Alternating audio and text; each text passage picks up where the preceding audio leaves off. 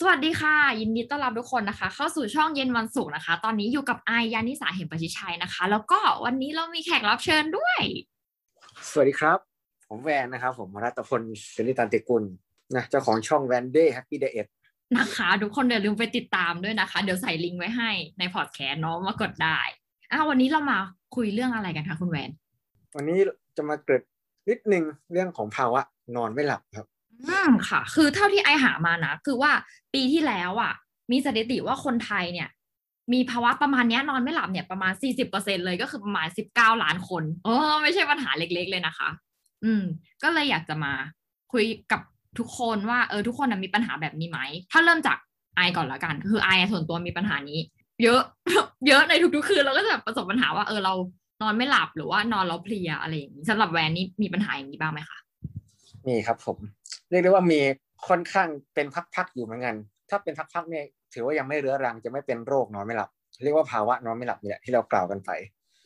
ก็คือตื่นมานอนแปดชั่วโมงแล้วตื่นมาก็ยังเพลีย ตอนนี้ก็เลยมีเป็นประเด็นสำคัญว่ามีการศึกษาเกี่ยวกับการนอนมากขึ้นว่าจริง ๆ แล้วคุณภาพเนี่ยมันสำคัญกว่าจำนวนชั่วโมงอีกนะก็คือทำให้ LDL เราไขมัน LDL เราสูงขึ้น อืม อันนี้แบบเป็นประเด็นที่นอกนอกเหนือจากแค่ความเพลียหรือว่าความแบบ ปวดหัวระหว่างวันใช่ไหมคะเป็นประเด็นสุขภาพเลยทีเดียว ใช่ครับ เพราะว่าคอเลสเตอรอลผมไม่ได้สูงมากนะ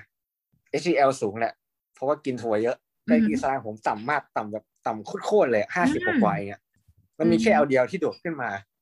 เพราะว่าอาจารย์ลดความอ้วนของผมอะเขาบอกอยู่เสมอนะว่าจริงๆแล้ว ไขมันที่สูงเนี่ย มันไม่ได้เกิดจากอาหารไขมันหรอก มันมีหลายปัจจัยที่ทำให้อืม LDL หรือว่าทุกคนพูดกันติดปากว่าไขมันเลวอะมันมีหลายปัจจัยมากเลย ซึ่งหนึ่งในนั้น เป็นการนอนน้อยหรือว่านอนไม่มีคุณภาพด้วยครับ การนอนนะครับมันมีผลต่อการซ่อมแซมภายในของเรา ทีนี้ไขมันที่สูงขึ้นอะ ไม่ว่าจะเป็นคอเลสเตอรอลหรือว่า LDL หรือว่าไตรกลีเซอไรด์เนี่ยสามตัวเนี้ยส่วนใหญ่เลยนะประมาณเก้าสิบเปอร์เซ็นต์มันเกิดขึ้นจากการอักเสบภายในร่างกายครับ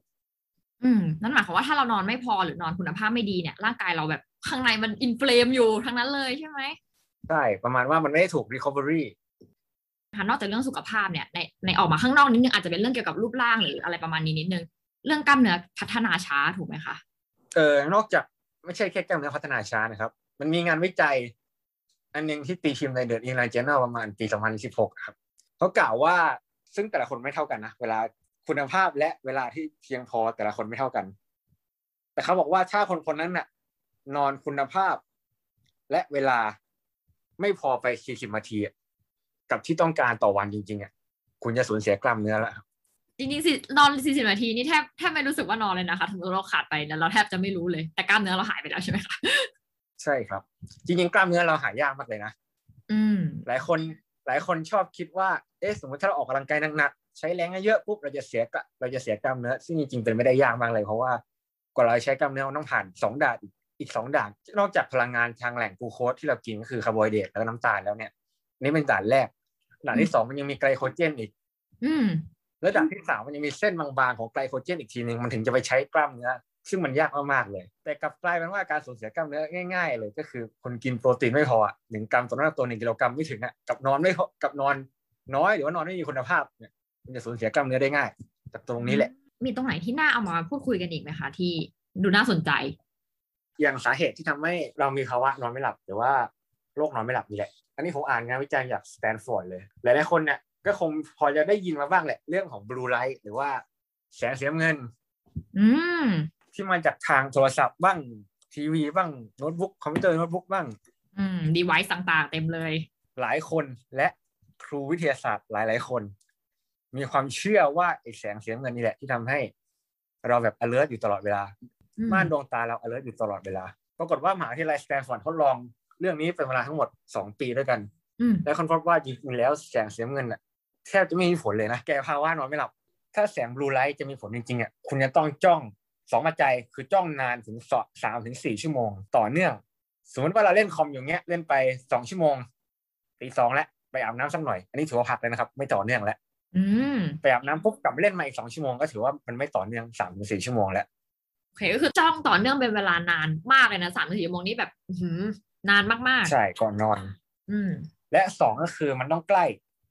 มันต้องนานและใกล้ ใกล้ในที่นี้เขาทดลองว่าหนึ่งน้อยกว่าหนึ่งฟุตถึงจะถึงจะมีผลอืมซึ่งซึ่งจริงๆระระยะระยะจอคอมเราอะก็ควรมากกว่าหนึ่งฟุตอยู่แล้วในในมุมก็ของควรกันมากกว่าหนึ่งฟุตอยู่แล้วครับแต่ประเด็นสำคัญอยู่ที่ว่าสิ่งที่เราดูหาหน้าจอนี่แหละบางทีเราอาจจะดูอะไรที่มันตื่นเต้น เร้าใจ อืมก็คือเนื้อหามากกว่า ใช่เนื้อหา หรือว่าการโฟกัส เราโฟกัสแล้วเราใช้สมองคิดไงสมมติเราดูหนังปุ๊บแล้วเราคิดว่าเอ้ยล่วงหน้า ต่อไปเหตุการณ์นี้มันจะเกิดอะไรเกิดขึ้น เรื่องนี้มากกว่าครับที่ทำให้เกิดภาวะนอนไม่หลับเลือดมันวิ่งพล่านเข้าสู่สมองและหัวใจตื่นเต้นตื่นเต้นอะดรีนาลีนหลั่งอะไรอย่างเงี้ย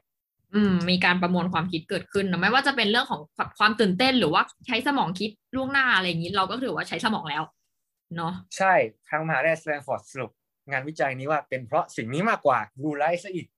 อ่าสำหรับใครที่ชอบ ฟังเรื่องผีดูหนังผีหรือว่าหนังสืบสวนอะไรอย่างนี้ก็อาจจะเป็นประเด็นนี้ก็ได้นะคะ ใช่ใช่อย่างบางคนเนี้ยฟังเดอะช็อคเนี้ยกลางคืน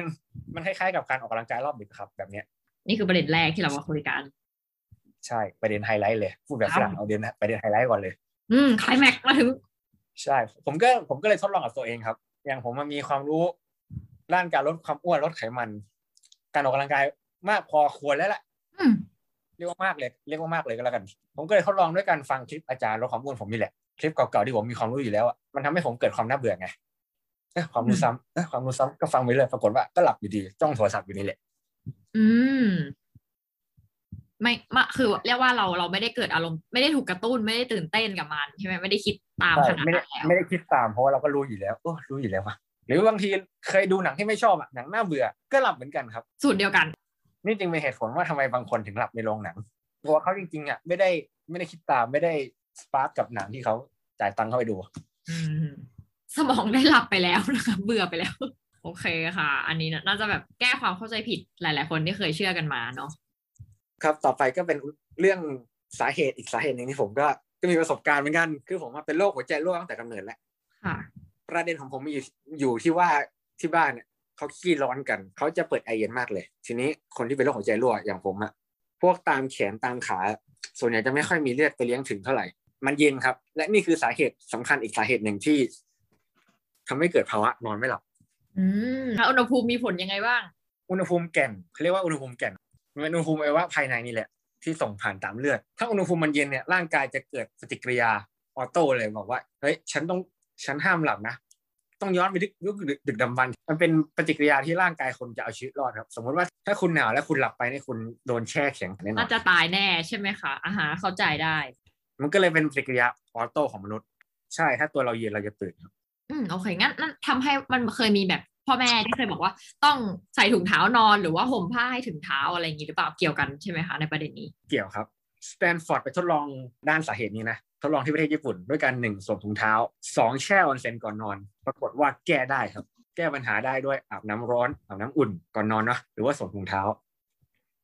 ก็เป็นอีกประเด็นหนึ่งที่หลายคนไม่น่าจะทราบ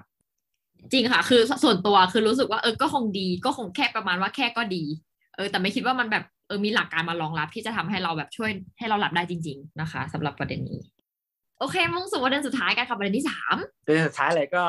ก็สุดฮอตนะเรื่องของคาเฟอีน อืมคาเฟอีน กินกาแฟกินชาอะไรอย่างนี้ใช่ไหมคะใช่ครับ ดีไม่ดียังไงบ้างคะชากาแฟกาเฟอีน มันก็เหมือนดาบสองคมเหมือนกันนะที่จริงคาเฟอีนเนี่ยถ้าเราใช้มันให้เกิดประโยชน์ก็ก็ดีไป แต่บางคนก็เหมือนแม่ผมเนี่ย caffeinism ไปแล้วขาดไม่ได้ ต้องทานทุกวันอะไรอย่างนี้มาก เคยขาดครับอ้วกเลย ไม่ได้รับคาเฟอีนนะอ้วกปวดหัวไมเกรนรับประทานทั้งที่งานวิจัยเคยทำปัจจัยนี้ว่าคาเฟอีนเนี่ยถ้ากินมากแล้วไมเกรนขึ้นนะ แต่สำหรับพวก caffeinism เนี่ย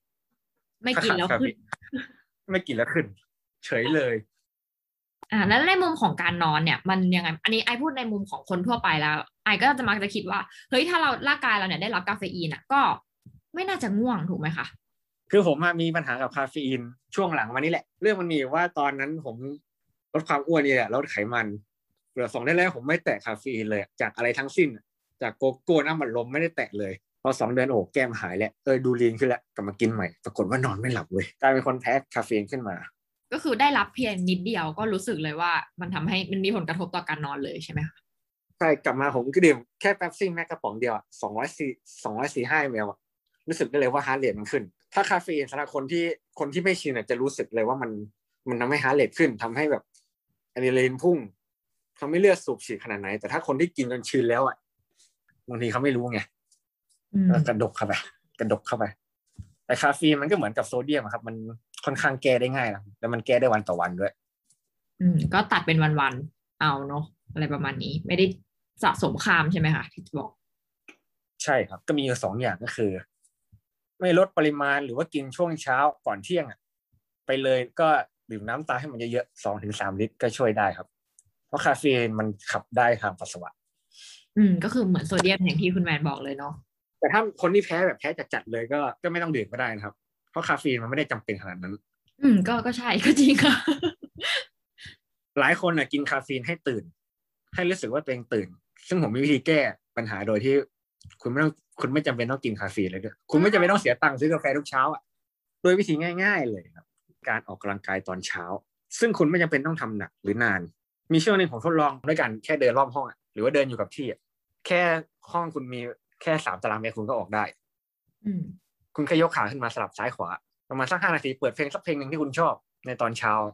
หลังจากตื่นนอนมาแล้วคุณก็ซัดน้ำเปล่าก่อนเลยอันดับแรกจากนั้นคุณก็ออกกำลังกาย ไม่เกินห้านาทีเท่านั้นแหละร่างกายคุณก็จะเฟชขึ้น หัวใจก็จะบีบสูดฉีดเลือดขึ้นไปเลี้ยงสมองคุณ คุณก็จะเฟชโดยคุณไม่ต้องพึ่งคาเฟอีนเลยแม้แต่วันเดียวอืมดีมากเลยครับ ขยับร่างกายเท่านั้นเองไม่กินชากาแฟเฉพาะวันที่ผมเล่น weight trai ning อะก็คือใช้ประโยชน์จากมันแค่นั้น ส่วนใหญ่ก็คือเอามาจากในหนังสือ หลับดีมีมีคุณภาพด้วยเคล็ดลับฉบับสแตนฟอร์ดถูกไหมคะประเด็นที่เราคุยกันใช่ไว้ครับอืมเผื่อคนที่ใช่ครับอยากฟังแล้วอยากจะไปอ่านเพิ่มเติมนะคะ ก็เล่มนี้เลยนะคะ เขียนโดยศาสตราจารย์นะคะ นายแพทย์นิชิโนะเซจินะคะ ไปติดตามได้ไปซื้อมาไปตามมาอ่านกันได้นะคะ ก็คือเล่มนี้เลย part หนึ่งเอาไว้เท่านี้ก่อนนะคะ เดี๋ยวมาต่อกันใน part สองค่ะ